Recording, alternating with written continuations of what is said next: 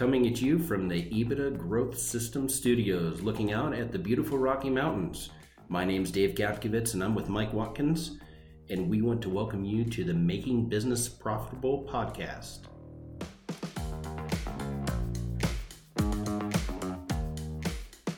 This podcast is brought to you by EBITDA Growth Systems, where we guarantee to double the value of your company within three years or give you your money back.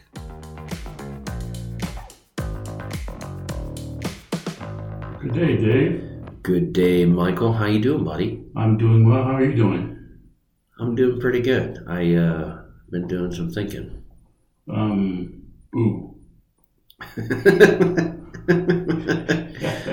well, I appreciate your vote of confidence there, No, Michael. no, no, I, I get scared when you start thinking, man. We, uh, that means we're off on a wild goose chase. Usually well, it hold on a money. second. Usually it means money, but uh, So, scary. I, you know, there's now that we have a decent amount of people following our our podcast, I really think uh, I'd like to invite some topics that uh, people may or may not be struggling with. So I think uh, I think I'd like to reach out to all you listeners and and just say my email is dave at EBITDA Growth Systems. Um, you look at ebitdagrowthsystems.com and connect us, and then you can also reach out to Mike at uh, mike at ebitdagrowthsystems.com and email us a topic if there's something you want us to cover. All right? Yeah, that's a good. Good point, Dave. Because we love to research this stuff. Yeah, Mike, I, I think uh, it's a good idea to take these guys' input back and say, hey, you know, I'm struggling with this, and uh, I'd like to see what your guys' thoughts are. You know, what do you think? Yeah, like I said, we we love to research these items, and uh, it's sort of like in a classroom. There's no bad question, right? If you ask a question, probably someone else in the room wanted to know Right? the answer to that same question. So if you have an issue or a question or a challenge, uh, we'd love to hear from you, and we'd love to research it because uh, I suspect there are other people in the listening audience that are having some of the same challenges, and let us let us go run it aground and and then share our, our thoughts and opinions on it. Yeah, I like it. Well, today uh, we're speaking something near and dear to my heart. Um, it's our view on scheduling. It's uh, I've noticed in service companies and in manufacturing companies, scheduling is uh, it's like the magic sauce for some reason, and only a few people have it right. It is i if you have a trade, scheduling is an issue, right? And and I had a I have a buddy uh, who's in D.C. and has a window washing company. He does skyscrapers there in the D.C. area, and uh, Couldn't pay me enough, man. I got to tell you, his secret sauce is twofold. One, he has a uh, a workforce that is uh, Fearless. South, South American. Fearless. They they like they like to hang off of cliffs. Yeah, Yep. yeah. And they uh, and they self um, monitor one another. Uh huh. And so if they need another person, they can get another person. And if you're not a good job, doing a good job, they let you go. hmm So they're Salvadorian. So we've got a Salvadorian workforce that is just killer. And, and, as you can well imagine, Dave, you're not turning over your workforce. The, the amount of money you save is just I- tremendous. all I have is all these jokes about turning over workforce and Yeah. watching the skyscrapers. Yeah. So none So- of them appropriate for a Yeah. podcast, but uh, So anybody who has a dark sense of humor knows where I'm going with that. well, yeah. So he's got a Salvadorian workforce that never turns over, and he's got the secret sauce as it relates to scheduling. So I mean, it, it's like you said, if you understand it, I mean, there- there's there's a way to do it. If, but if you have no schedule in place, um, well, you've seen this enough. What do you what do you have? If you have no schedule, what do you have? If you have no schedule, it's been my observation in my travels with Dave to machine shops and um, HVAC and construction all over the country. There is a hero whose job it is to try to keep the train on the tracks. And that's the only way they get to about fifty to sixty percent on time. hmm It's there's a hero, and or you have a hero in a spreadsheet, and and somebody's doing some calculations that can run a small vehicle in Mhm. Excel, and they're getting you to like seventy percent on time Right. delivery. But if that person's sick, or if that person wins a lottery and leaves your business, you are screwed. Sure, So sure. in every every system that doesn't have something a formal scheduling process let me tell you, it is it is a mess. Now, I'm back up a little bit because I think step two is you need, a, need one thing. Is in step one. There's four really. Is you need a system. So if you don't have ERP, sometimes Excel can function as a schedule. A lot of people don't want to hear that, but if you have somebody very good and you can build a process to where all you do is drop in a job, drop in a due date, drop in the amount of time that it takes on every in every operation, and it automatically factors queue time and spits it out and tells you what priority and, and it and it automatically calculates and knows where to drop it. You can do that in Excel, but you need a wizard to program some kind of system in Excel. In in essence, you're making your own ERP. Yeah, a Visual Basic. Uh, But but Program. you're but you're actually driving that through Excel. That is possible. the problem is that the guys on the floor aren't going to gain access to that. So you have, you know, someone at the You'll it'll, it. it'll all be driven. It'll all be driven from the front side of the business and then printed out. know, So and that's okay. Sure, sure. I mean, I think for a smaller operation, you know, it's it's I uh, saw a forty million dollar operation operate that way, but they had somebody on the back end. They had a team of people that operated in in programming. so. Tell me this, Dave. I'm going to talk like I know what I'm saying. Um, if your business is a production business, that probably could work, right? I mean, 40 million tells me that you're doing production. Mhm. Um, if you're doing a lot of prototyping and small batch, it gets to be a bit more challenging, or no? Uh, it's less lines, That's lines. but you just you got to know your queue times. Mm-hmm. I mean, basically, you build in queue times. You build in slack in between your operations uh, because if you don't, Murphy will show up and your schedule won't be any good, and then one oops, and your entire schedule falls apart. So you have to build in slack. Okay. It has to. You, your schedule has to breathe on both ends, whether it's in construction, HVAC, plumbing, in production, manufacturing. Your schedule has to breathe, and it breathes by how much distance you put between job A, B, and C. You have to put distance to allow that schedule to breathe. That's that's one of the first things, and and then and of course the next thing is ERP. Yeah, and you know, I was listening to people, and uh, and you know, them saying, "Hey, you know, uh, there is no good scheduling solution in ERP solutions. Like, there's some pretty good ERP solutions, but none of them have good scheduling." I, I'm going to offend people when I call bullshit on that. Am I allowed to say bullshit on, on the air? I mm-hmm. think it's our it's our podcast, so I'm calling bullshit. Yeah. So it's and they're like, why? Why would you do that? You don't know what's going on. I know Epicor. I know Visual. I know Estatrack, Job Boss, E2. I, I could go on name them, and you know what? Everybody always says, well. You have to have the data right. The data has to be just right for the schedule to work. Okay, so do the job right and put the data in correctly. Work with E2, Job Boss, Estatrack, uh, Epicor, Visual, whoever you have. Work with them to understand how to build in queue times, how to build in Slack, and develop your schedule. I mean, it can be done. I've seen it done on multiple levels. I'm actually um, working with a client now that has uh, probably the weakest ERP system I've ever seen. Um, and we're effectively scheduling through that software. Well, I think the key there is uh, for decades, those folks had no confidence in the schedule.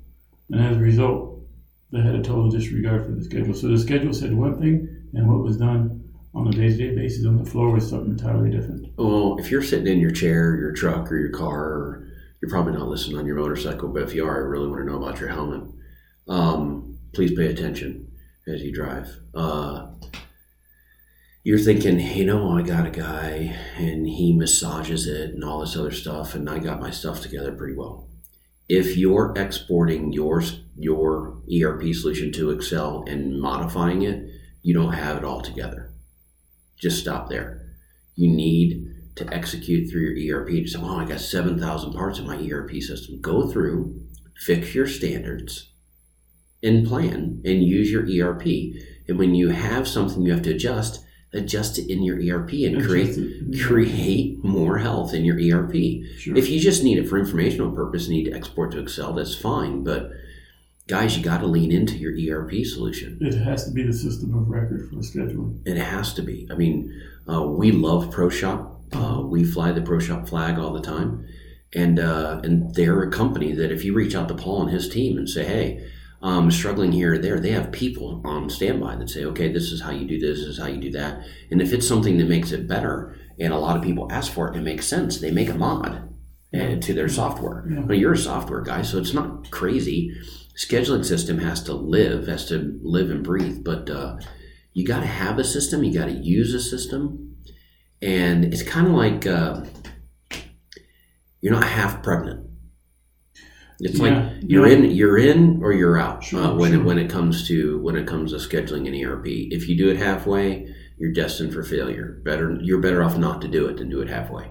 Sure, and it's going to require change. It means you're going to have to adjust some of your processes to fit the ERP system, hmm um, unless it's just not doable. And then, to your point, you reach out to the manufacturer and go, "Hey, can you put this change on the uh, on the development track for the software?" But Yep. yeah, and yeah. and it might mean you have to invest in taking one of your key people that enter ERP and run the scheduling solution, send them to a week long training at the at the ERP's site, and make sure if you have to do without them, you have to do without them for a week or him or her.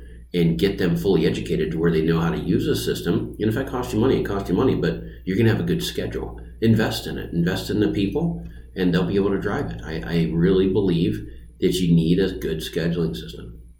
And second thing is you really need to be tied to operations, don't you, Mike?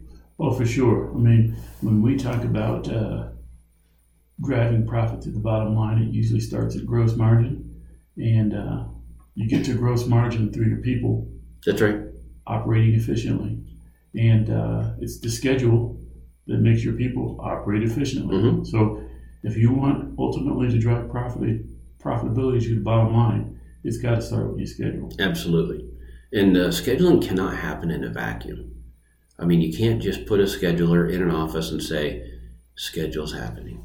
It just can't happen that way. If your scheduler isn't linked at the hip um, with whoever's driving operations, whether it be vans on the road or whether it be people at a job site or whether it be production, manufacturing, if your operations manager and your scheduler aren't talking all the time, sometimes they're one and the same, especially in uh, in the trades, uh, being the HVAC, plumbing, construction. Sometimes those guys are the same person. But when it comes to production manufacturing, you have an operations guy and you have a scheduler, and those guys should walk around tied at the hip at the beginning, at the end of every shift, sometime middle, midway through the shift.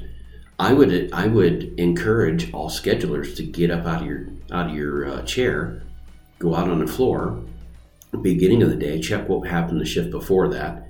Midday, just trying to walk around with your schedule, check the health of your schedule, check the accuracy of your schedule, take a sampling, take three or four jobs in a shop and take a sampling that's supposed to have five parts done or five parts done here, supposed to have 200 parts or 200 parts done here, and uh, kind of do a sanity check, if you will. And at the end of the day, walk around with the production manager, you know, before the shift change or whatever, and and have a, have a discussion. And if you see something midday, you can address it midday and say, "Hey, this isn't this is running ahead or behind schedule. What's going on here? We need extra earned hours. Blah blah blah." Right. So I think the relationship between a scheduler and operations uh, manager is key to on-time delivery. Yeah, absolutely. Now, Dave, one of my favorite uh, lean best practices is plan, do, check, act. Where does uh, where does schedule? Well, on that? I think uh, I think that's the last step. I think I'd like to talk about that net after after this next point. Okay. I, I think PDCA is very very key, but I think uh, I think we got to talk about execution before we talk about PDCA. I- I think PDCA is everything, um, but execution needs to be relentless on the schedule. Yeah, I mean, uh, execution needs to be relentless. For for us at EGS, you can't execute unless you have a plan. hmm Otherwise, you're just doing stuff, right? So so when we talk about flawless execution, relentless execution, what are you executing the plan? And the schedule is the plan, right? hmm Yeah, I mean the data. You have to be flaw. You have to be relentless about your data being accurate. and you have to be relentless about your follow through and accountability. You have to follow through with whoever's driving production. You have to follow through with your guys on the road, and you have to follow through with your guys on the site, and make sure, hey, we're supposed to. This is supposed to be a three day job. Is it taking one day? Sure, It's sure. supposed to be a five minute cycle time. Is it a five minute cycle time? It's supposed to get 20 parts an hour. We getting 20 parts an hour. Um, where are we at? And if you won't follow through, uh, that all that means is nobody's accountable. If nobody's accountable, the job's just going to get done whenever it feels like getting done. But you have to drive your business, and you drive your business through a good schedule. Well, in the same way, you have to let your folks know what good is too, right? I mean, I mean, if your folks don't know that they need to do five parts in an hour, you know, they might think good three parts is, is pretty good. Yeah, in manufacturing, I've actually seen routers that uh, that don't have any of that communication, so people have no idea. So why should they care? There's no, they don't they don't have clear and unambiguous expectations. so sure, sure. so I think uh, one of the things on the traveler or router, whatever you want to call them, that go around the shop floor, um, you have to have how many pieces an hour are expected. You have to have, and I'm a big proponent of start dates. Yes, I mean, we're going to talk about PDCA in a second, but you have to know when you're supposed to start a job, not when you're supposed to finish a job. Because if you only cast out what when you're going to finish a job, that job might take five or six or seven steps to get finished. so each operation should have a start and end too. hmm Yeah, Mhm. yeah, Yeah, I mean, every construction has a rough end, it has an install, and has a finish. Uh, every every construction job goes through kind of that same process, and you have a every production job has a maybe well they have a manufacturing they have material come in material gets cut or castings come in castings get inspected they go to the machine gets machined it goes through some kind of inspection and then it might go through some kind of coating some kind of heat treating um, and then it goes through another inspection incoming uh, incoming inspection outgoing inspection uh, because i mean when you're taking parts especially in the human body or go on an aircraft or go on a space shuttle or, or go in a, a locomotive or go on a car it's got to be a good part because human lives are at stake, right? So there's lots of inspections peppered out, so you, peppered throughout. So you have all these steps. You need to know when you're supposed to start your step. sure. So say, hey, you know, I'm I'm in I'm in a saw cutting operation. My due date is May fifth. Well, today's April, whatever, and I have a month. You don't have a month. You have to cut it, and the lathe guy has to make it, and then it has to get inspected. Then it has to go to coating. Then it has to come back. Then it has to get inspected again. Then it has to get etched, and then it has to go out to the customer. And that person's due date is to ship by then. Sure. So the saw guy doesn't care about when it comes off the lathe. He just needs to go, well, my part was good. No, he needs to know when he needs to start. And the mm-hmm. lathe guy needs to know when he needs to start. Sure, sure. So if you don't manage to start dates, uh, I think that's number one problem in scheduling. Yeah, and I see this. Uh, you have to send stuff out for third party Inspection. uh, inspection Or and coating. or yeah, you Mhm. know, outside processes. Yep. And um, those can be wild cards too. So you have to build that in, right? Well, you got to take the wild card out of it. So I had a very wise man once tell me, he said, Murphy only comes in the doors that you leave open.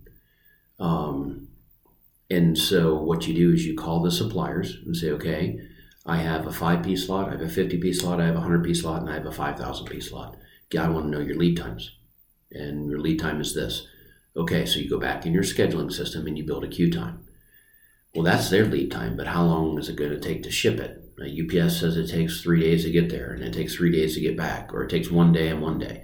So you plan the three days out, you plan the three days in, you plan the two weeks there. So now I know I have a three week lead time on that part. So I build that into the system.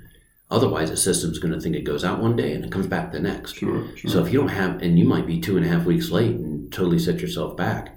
So once you have those queue, that's why queue times are so critical, not just between operations, because it goes through inspection on shelves, whatever, but the shipping of that product and the, the secondary operations, it just takes a phone call and planning, and people just don't take time to do that.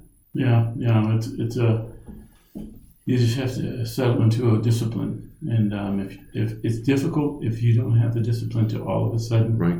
you know, assume that discipline. But And uh, there's a lot of paths that are not necessarily just linear. A lot of scheduling is linear. um, as far as how many steps this product has to go through. Some people do uh, single piece flow, which you can go through all the machining operations in one shot. So you pass part to part to part, machine to machine to machine. And You it, it, sometimes people call them snaking them through an operation, but your line clearance has to be so good. What's line clearance? You need to make sure when you're done with that part number, that job, you clean everything out of that line and make sure that there's nothing there, so there's no commingling of this part number to the next part number. So single piece flow works great if you're making a million parts or thousands of parts. Works great, but it's very it's not recommended if you make 50 pieces because if you run single piece flow in 50 pieces, it, you do have opportunity for line clearance issues. So for what that for what that matters, but uh, oftentimes you got to schedule and you got to know if you can run two operations at once or not, and you can. And it's very wise to look at that because you could speed up your lead times, but um, got to be kind of on the ball there. Yeah, yeah. It's kind of it's it's there's there's a lot of information, and so last thing, go ahead and ask your question. Go ahead. Now now it's PDCA. What do you think? Plan, do, check, act. So a schedule is a plan. Execution is do. Walking around the shop floor or checking in with your staff or checking in with your crews is checked. Check. And then you have to act. You have to adjust, right? Um, Got to increase your queue times. Uh, sometimes things slip and you have to adjust the schedule. Sometimes in the construction environment, one job slip and you have to adjust like a week or two worth of Sure, stuff. So sure, it's huge. So queue times, I can't express how important queue times are. Um, but it's something you have to do daily. It's something you have to do weekly and something you have to do monthly. Um, plan, do, check, act is so critical for a healthy schedule. If you don't plan, do, check, act in the schedule, scheduling just doesn't happen accurately. And it is that feedback loop that PDCA represents Mhm. that causes people not to want to do it, right? Because they, they go, I don't want to plan because if I plan, I mean, the plan is only good for like three hours because things change. Well, what are you changing? I mean, if you don't know where you're headed in the first place, how do you change? And so that's what the PDCA helps us do, right? It's uh, typically the people that like scheduling are analytical people. hmm Um, typically, that personality is a bit quiet, um, sanguine. Is it right? Uh, more of a Yeah, yeah. more of a melancholy or sanguine kind of personality, kind of an SC, if you will, in the DISC or a CS. Um, and sometimes their the personality isn't always the life of the party. They have flashes of dry humor and and uh, but they're so valuable. Uh, those kind of people are very valuable. And sometimes managers look at the, those guys and say, "I don't want those guys walking the shop floor and rubbing everybody wrong." Um, I'm kind of a happy guy most of the time, and I worked with a scheduler who's extremely analytical, and people he rubbed people wrong. Not really. He didn't really mean to. Yeah, but people also, you know, like know the personality type, right? Right, right. So, I mean, I just got to know the person, and oftentimes those people have really good, really good ideas, and they're a wealth of knowledge. And Sure, sure. so I partnered up with a guy, and uh, and his name was Dave, and and uh, and he did rub some people the wrong way, but you know, we accomplished so much together because I would lean into him, and he would lean into me, and we had a great, we had a PDCA relationship hmm and it worked so well that our on-time delivery was in the high 90s if not 100% some months And that's that that man, you can reflect that in your quote price, right? yeah we gave him we gave him delivery and we gave him quality and, and we got to keep price and our margins were very solid Absolutely. i mean our profits were great and that company wound up selling for a phenomenal multiple so sure, sure. yeah a, a good schedule makes your company worth more Absolutely. So, okay. So really, that's uh, need a system, need to be tied to operations. The schedule needs to be tied to operations at the hip. Um, execution needs to be relentless in PDCA, PDCA, PDCA. So if you want to run a shop and you want to have on-time delivery, and why is on-time delivery so important? Because customer service is really important. Why in the world is customer service important? Because without customers, you don't have any work. Without any work, you can't make a profit and profit is where it's at. That's how you take care of your family. And uh, honestly, at the end of the day, Mike, employees really want to know they did a good job. And this is another function of letting your employees know that they're doing a great job. They're doing making good parts on time, and they can go home knowing they did a good job and rest easy and enjoy their family. Right on, Dave. Right on, Mike.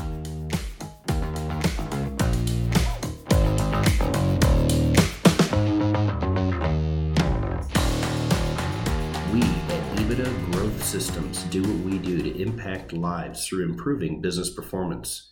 To get access to our content or engage us in any way, you can reach our contact page or any of our information on our website at www.ebitdagrowthsystems.com.